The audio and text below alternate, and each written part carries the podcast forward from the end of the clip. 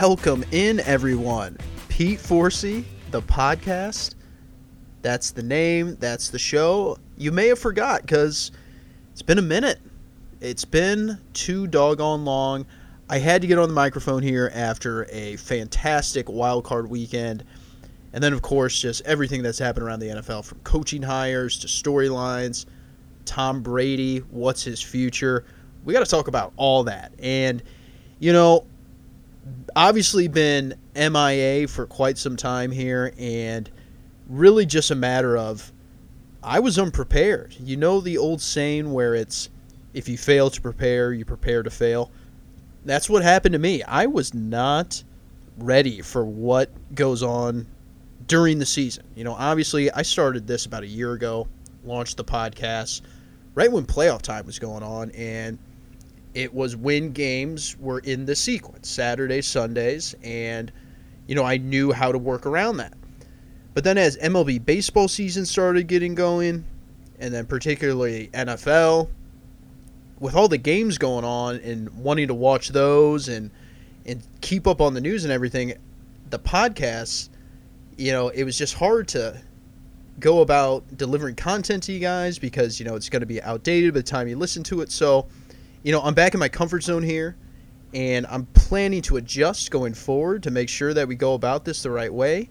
And then uh, we'll see where it takes us. So I appreciate you tuning in. It's episode 32 of the podcast. Let's talk some NFL.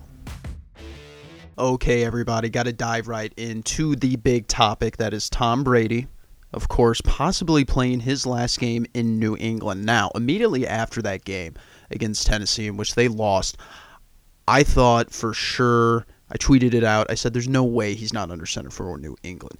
Then I woke up on Monday morning and I read Peter King, the great scribe over there. Now it's NBC, I guess was with Sports Illustrated a long time. He had interviewed Brady immediately after that game and owner Robert Kraft of the Patriots prior to that game, and there were some really telling signs. Uh, if go ahead and read it, um, you'll get the full uh, transcript there. But Robert Kraft clearly he's worried, and it is no secret that Tom wanted to test the waters. He admitted that, Robert Kraft, that it was important in this contract restructure prior to the season that Tom had the ability to test free agency. So it's no secret now. Tom definitely wanted that. It had been reported. We know for sure now. It is no layup that he returns.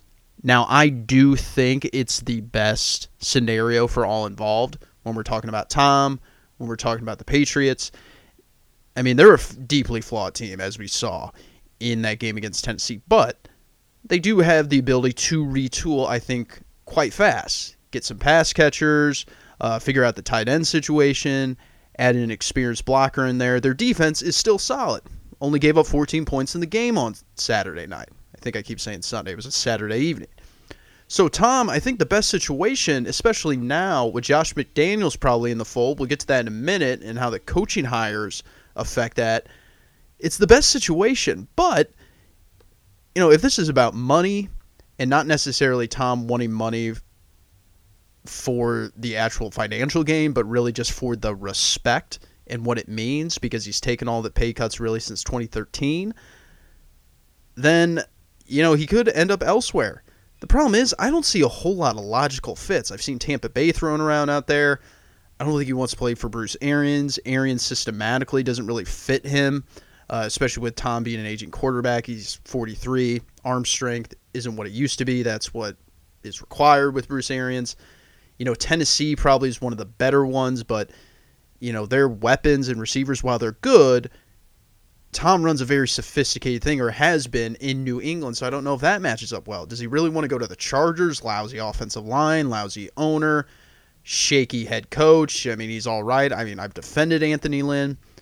I've seen the Raiders thrown out there. I'm like, does he really want to play for Jon Gruden and take his coaching style? A guy that's won six Super Bowls, does he really want Gruden screaming in his face? I mean, Brady loves to be coached hard. We all know that, but I, I don't think he's just going to walk in the door at Las Vegas, I guess, and take that from Gruden. So, you know, logically speaking, outside New England, there is one really good fit. It comes with a huge caveat. And I think that team is the Indianapolis Colts. Shaky owner, great GM, Solid head coach, it looks like. Great offensive line. Stingy defense. Pass catchers aren't great, but they got a ton of cap space. They got draft picks. They can improve in those areas. It all makes sense. Indianapolis Colts, they can win the division. They're a solid team already. Jacoby Brissett, while I've defended him, it's not like he's an elite quarterback, and Tom Brady still is playing at a top tier status right now. The big issue is that thing that happened a few years ago where Indianapolis had a huge hand in tipping off the NFL as far as the deflated footballs. Now, as far as I shouldn't say tipping them off, they informed them. It happened to them during the game, as far as New England playing with footballs that air pressure didn't match the uh, the standards. So, really, it's just like Indianapolis was trying to railroad Brady's career four years ago. Does he really want to go play for that organization? Now the staff completely different now. It's not Ryan Grigson, the former GM. It's not uh, Chuck Pagano, the head coach. Personnel's pretty much turned over. Andrew Luck's not even the quarterback any, there anymore. So maybe he doesn't have any gripes about it. Logically, it's the best fit outside of it. I still just think New England is the place to be for Tom Brady. It's not a situation where, oh, it's just difficult to imagine him in another new uniform. I mean, it's happened before. Montana, um, Steve Young, Joe Namath, Johnny Unitas. Um, I think Steve Young, he went the other way with San Francisco, so don't include him. But it's happened with other elite quarterbacks. So, I mean, it's not that sense. It really is just from a sensical standpoint what makes sense for Tom Brady and the Patriots. I think it all it really takes is the three of them: Kraft, Belichick, Brady. You got to sit down and be honest with each other which maybe they don't have those frank conversations, all three of them. I think Brady and Kraft do, their type. Belichick and Brady, you know, obviously there's a great deal of mutual respect for the working relationship. They just don't ever get on that personal level. I think it's time because they're now running parallel business and personal agendas. You got to lay it out on there. What does Tom want out of his next contract? What is Belichick thinking as far as his progression as a player. If it doesn't match up, then that's the end. But it really would seem to think, as far as winning, as far as cohesiveness, and the likelihood that they can excel, it's got to be together and not separately. So, a lot of new faces kind of leading the charge in different organizations. Today, we had two new hires in the NFL. We had Matt Rhule taking the job in Carolina, and we had Joe Judge, who I don't think a lot of people know about special teams uh, coach for the Patriots, long time, been there for uh, about nine years now. I want to say 2012. Recently added the tag of wide receivers. He's taking the job of the New York Giants head coach position. So, um, you know, along with those two and Ron Rivera, we got to dive into those, but we got to start with Mike McCarthy. He's taking the Dallas Cowboys job, and this didn't quite come out of left field, but it was a bit of a surprise. The timing of it and also you didn't think Mike McCarthy might want to get into a situation where he has to work for Jerry Jones, but he did. Apparently, it went so well that Mike McCarthy spent the night at Jerry's house, which I'd love to know where he stayed precisely. Maybe he was in his own guest house uh, outside of Jerry's place, um, you know, and had the the full nine available to him. But you know, he, he's going to be coaching in Dallas, and I think it's a solid fit given the circumstances. Is it a home run? No. But very rarely do you have the opportunity to hit a home run. And typically, when you do with a head coach, you don't even know that you're doing it. For instance, the Saint or uh, the Los Angeles Rams when they hired Sean McVay, I don't think they were getting this great motivator who was going to show clearly what you can do when you fully utilize a quarterback's skill set like he did when he start, took over the Rams in, in 2017. I don't think the Rams knew that. I think they knew they were getting a, a good, solid uh, offensive mind, but there's no way they could have known that the success would happen uh, that immediately or that uh, that soon, I should say. And the thing about Mike McCarthy, I think that he carries a lot of the same things as Jason Garrett, but it's kind of some things that Jason Garrett lost. Like he, he got fired because he stopped doing the things well that he did for so long in 10 years in Dallas. He instilled toughness. He established a culture in Dallas. He had the team together. Uh, establish an identity of the team and how they wanted to play football. That's all things Jason Garrett did well. Now, his in game management, pretty poor. Uh, can they win in different ways? No, that was part of their identity, is that they're pretty inflexible. And he just never got creative enough as far as elevating players and, again, trying to really just get up with the times and play football the way it should be played in 2019 and in 2018. He was kind of trying to go with a method that's a bit dated, and sometimes it worked. Don't forget the Dallas Cowboys had the three most wins, or the third most wins, I should say, in a three-year span prior to this year. But the problem is, is those those former things, togetherness, toughness, culture, that that was all gone this year. That was gone from the Cowboys. So they're getting a guy in Mike McCarthy who definitely established that in Green Bay. And as a lot of folks are getting reminded, he did, you know, develop Aaron Rodgers. He was there from the beginning when uh, Rodgers was drafted, um, and he helped him ascend to be the quarterback that he was. Now, towards the end of that, things weren't going so hot. It, it had run its course. But I think as far as Mike McCarthy understanding from a personnel standpoint, he worked under Ted Thompson. It's going to be pretty similar to how the Jones run their football team. Stephen picks the players along with Will McClay and Jerry, and he just doesn't have a whole lot of say in it, and he just takes what they give him and he makes it work. So solid hire for the Cowboys. I do think that it could end in a similar way, but for the time being, at least you're getting a fresh voice to hopefully um, reestablish the things that we're talking about as far as intangibles in the Dallas locker room. Now, the other one is Matt Rhule. That guy's getting 70 million bucks to coach the Panthers. And I think it's a pretty good hire just from a standpoint of Cam Newton. There's talks about him potentially not being on their team next year. I don't really think there's a whole lot of traction in that. Cam's making 19 million next year. That's pennies when you're talking about a guy who can potentially play at an elite level, which Cam has done. And I think someone from college, someone that coached at Baylor, will best utilize his skill set. Now, it all depends on what he wants to do and really what the owner, David Tepper, wants to do. I've heard that they want to take a deeper dive into analytics. They want to be a lot more like the Philadelphia Eagles as far as marrying those two between scouting and trusting data and using those numbers to help him win football games. So it really depends. I think this is good hire. At first, I said, "Good grief! How do you give him seventy million bucks? He's never even, he, you know, he's a Giants assistant coach, but how do you give him that much on his first gig?" But then again, you don't have to worry about the salary cap with coaches; they don't count against it. And you know, maybe you give that extra money for a good coach to potentially uh, coach up a lesser quarterback. Maybe you move on from Cam Newton, and if you're coaching a Will Grier, maybe giving that extra coin to a better coach is offsetting what you're compensating for at the quarterback position. So, like that one as well. Now, Joe Judge, New York Giants, not a lot of people know about this guy. I will say, you know, special teams, the one thing that I always heard that I thought was interesting special teams coaches are one of the few coaches on an NFL staff, other than the head coach, that address the entire team. They're the only coach that will address the entire roster at any point during the year. An offensive coordinator, if you think about it, they're not really ever going to talk to the defensive players. You know, a defensive backs coach, when the hell are they going to talk to the running backs? They're just not. And anyone who's ever been on a high school football team kind of realizes that. I mean, I remember in high school, there was a coach for every position. I never once talked to the kicking coach because it didn't matter. I wasn't a kicker. It didn't affect me. Everybody was just compartmentalized to their own unit.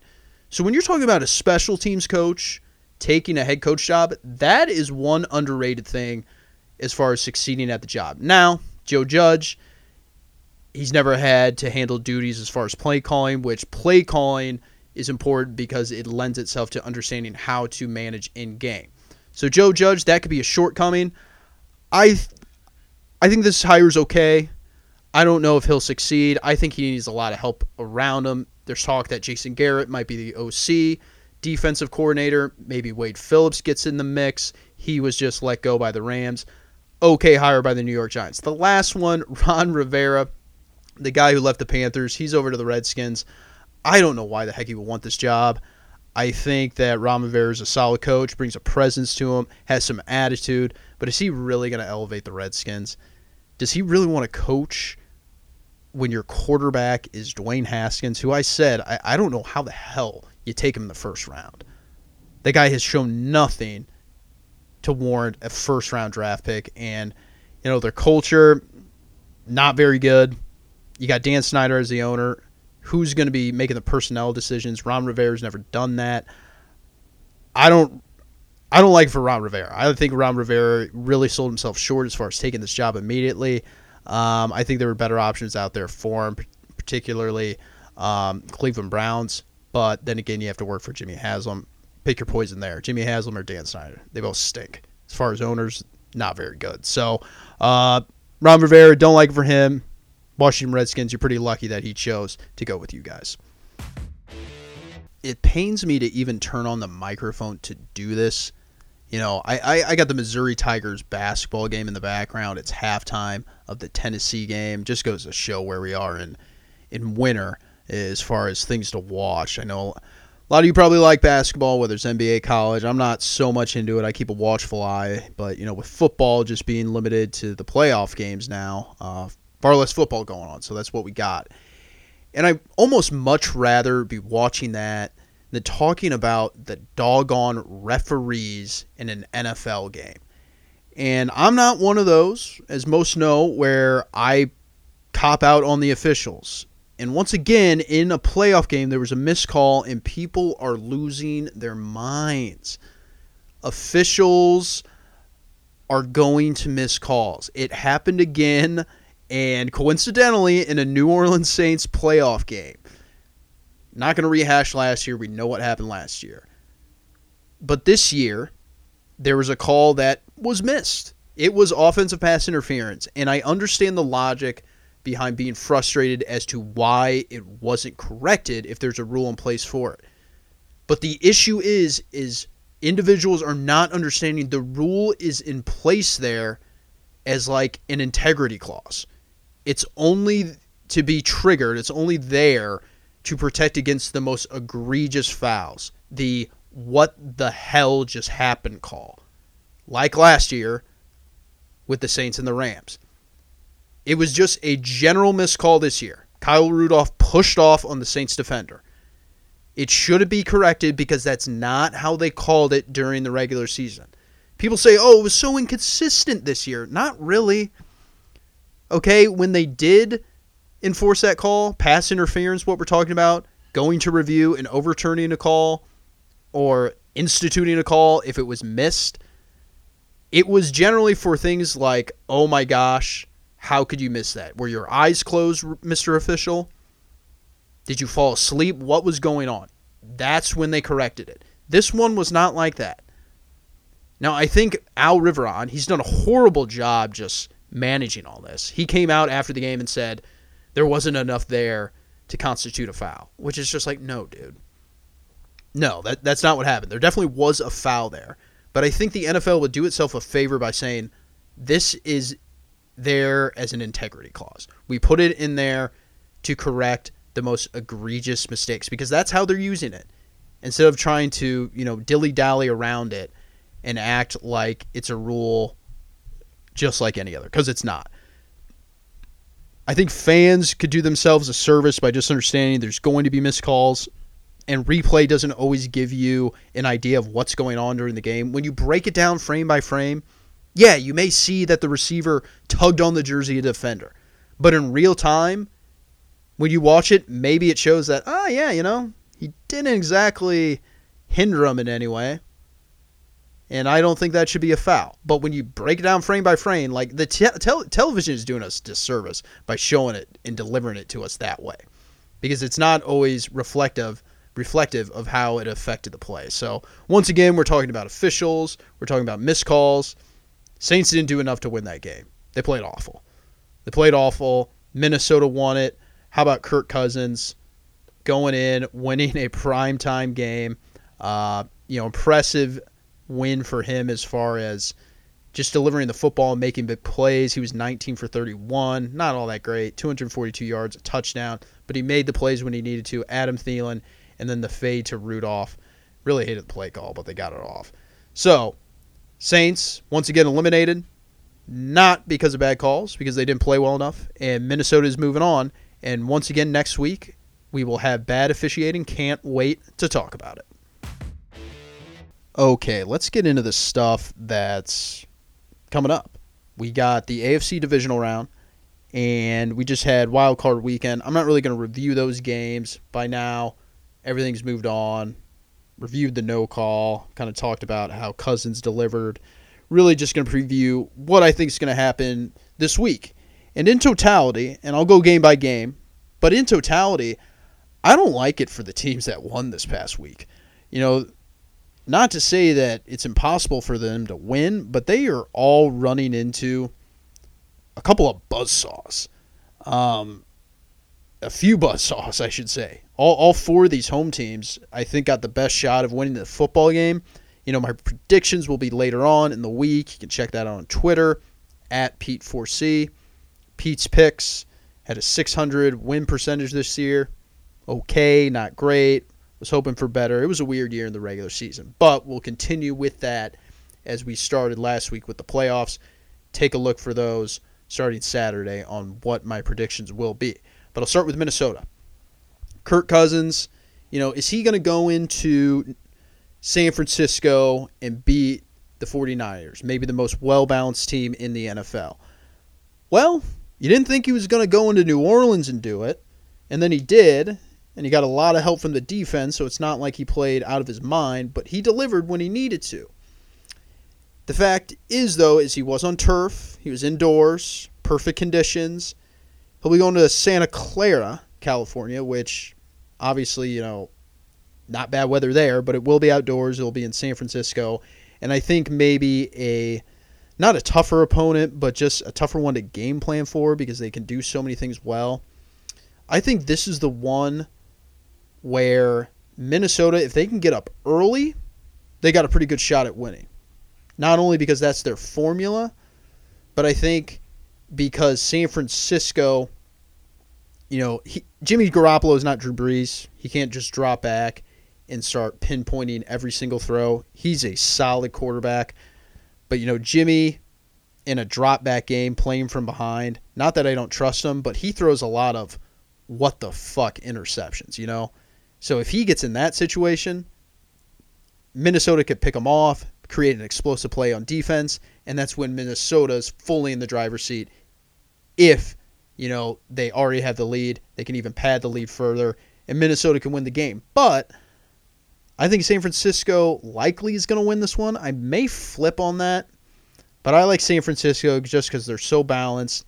I think, you know, Kyle Shanahan for game planning for every which opponent, having that extra week, and now knowing that's going to be the Vikings, I think he's going to come up with something solid, and, and they're going to score some points. I think it's going to be that solid 30 27 game, either which way. Um, maybe like 30 24. That's kind of what I'm ballparking that first game. And then when we move on to the night, Tennessee versus Baltimore, this is the one where I think it's just going to be, you know, we're going to have to go to bed early. Or, you know, everyone's going to be going out earlier than usual because this game's just going to be a wash by the third quarter. Not on the scoreboard necessarily, but Tennessee's just not going to be able to to score points. They couldn't score points against New New England. They scored 14. For all the talk of Derrick Henry and what a monster game and wow, remember this performance. Guess what? It didn't help him score points. Yeah, it helped him control the game, but it didn't necessarily help him score. In fact, it didn't. And Baltimore, you're going to have to score some points. Because as we know, Lamar Jackson, they, they haven't really been shut out yet. And I don't mean a, a zero, I just mean they haven't been held in check. So I don't see Tennessee being able to do that. Ryan Tannehill couldn't create explosive plays. The receivers didn't do much. They, they couldn't get over the top of the New England defense. In Baltimore, they're better probably in the secondary. Their rush defense isn't all that great. I think they allow about 4.4 yards of play. But if that's how you plan on beating them with Derrick Henry again, good luck because it didn't help you last game. He's had some monster games, and for all the talk about how threatening Tennessee is, they went nine and seven. Yeah, they went nine and seven in the regular season. So I, I just don't really see much happening here. I mean, not to say Baltimore is going to light up the scoreboard. I just don't think Tennessee is going to be able to control the the game necessarily from an advantage uh, offensively. Okay, they couldn't do it last game. I think Baltimore definitely has more potency than New England. New England was one of the worst offenses in the league. So I think Baltimore definitely is going to create more explosive plays. And, you know, Tennessee, this, this is going to be like a that 10 point game where it's just completely debilitating. Titans aren't going to feel like they can score. They're going to be wilting under the pressure and they're not going to be able to score any points. So we take it to Sunday to Houston and Kansas City. This is the one where, you know, ultimately Deshaun Watson, as special as he is, and I tweeted it out during the game last week, he's as special and he makes you say, wow, for all the same reasons that he's completely reckless. He's a reckless QB, but it also makes him make awesome plays. And we saw the Michael Jordan comparisons going out because that's what Dabo said a couple years ago. And it's just like, gosh, I can only take so much you know, love fest with players and just getting mesmerized by their individual performance. It's just like, yeah, he's great, but you know, let's not forget he was crap for about three quarters, or I guess maybe two quarters. You know, he started, he scored the touchdown in the third quarter. But I mean, this is a situation I just trust Kansas City because they just they play a better four quarter game. I mean, I picked Buffalo last week, and I thought that pick looked really good starting in the third quarter. And then the wheels fell off, and Houston caught fire, made some explosive plays. J.J. Watt, he was a big part of that. And I expect the Chiefs to come out and play a complete football game, and I think they're going to win. It's an arrowhead, it's going to be loud. I don't see the weather being too much of a factor. But as far as Andy Reid game plan, he's had that extra week. I don't like Houston being able to pull it off again in Arrowhead. Hard to beat a team twice, old saying goes. One of the first things you learn in football, whether you play, whether you just watch. It is hard to beat a team twice. I think Kansas City. I'm not saying it's going to be a blowout, but I think they're going to they're going to win this game, and by they're going to pull ahead late. I think with a couple of touchdowns, maybe a deep ball to Tyreek. Mahomes will do his thing. Uh, I really like Kansas City in this one. I just don't trust Houston playing a complete game. The last one is the most interesting one because I'm surprised they put this as the late game because I think a lot of people just aren't going to care about this one necessarily. Um, not that we won't care, but it's just it's a team. It's kind of boring. Green Bay was a boring 13 and three. Like, what do they do well? I don't think they do anything well. I mean, offensively they've been stagnant. Uh, defensively, like they're good, but they rely on turnovers to kind of defend the the goal line. And there's been times during the year where they, they just look awful. They haven't really beaten a good team, but they're at home. It's going to be about it's going to be in the 20s, I think, in Green Bay. Seattle, they're banged up. They got that guy named Russell Wilson, however. I never get tired of watching Russell Wilson. I never do. But they couldn't score points either. And, you know, it's just, it's really, really hard to trust a team when they're so banged up. I mean, DK Metcalf, that was impressive stuff. Sunday evening, that was impressive stuff. I just think it's going to be easy for Green Bay to key in on him, and then how else is Seattle going to move the ball? If there's one guy I believe in, I think it's Russell Wilson. He could take the game over himself. He can escape pressure. But the Smith brothers, they are really zeroing in. They've been one of the better pressure teams in the NFL as far as the Green Bay defense. I'm inclined to take Green Bay. Um, I think this is the game though where you, you're just going to have to see from the get go how healthy is Seattle. Um, I don't know if they're going to run the ball that well. I think really the difference maker here is uh, is Green Bay going to get home? Are they going to get home on pressure, or is Russell Wilson going to have eyes in the back of his head like he has before? So we'll know that early, and if there's a couple of negative plays, uh, we can you know probably pencil Green Bay in to advance. So that's what I think going forward. I don't know. I went one and three last week, so Pete's picks have been suspect this year, but that's what I think going into the divisional round this weekend. Can't wait to watch some NFL. Okay, y'all, that's going to do it. Had to get the takes out there. Been a minute since we chatted. NFL playoffs are going on. Hopefully, I'm going to keep doing this more regularly. Like I explained, wasn't prepared for it, and it's on me. I failed. I failed, but we're back. It's been about a year since we launched this. Uh, still enjoy doing it. Um, and hopefully we'll get on a more consistent schedule here. But I can't wait to watch the games. I want to know what you guys have to say. Tweet me your questions.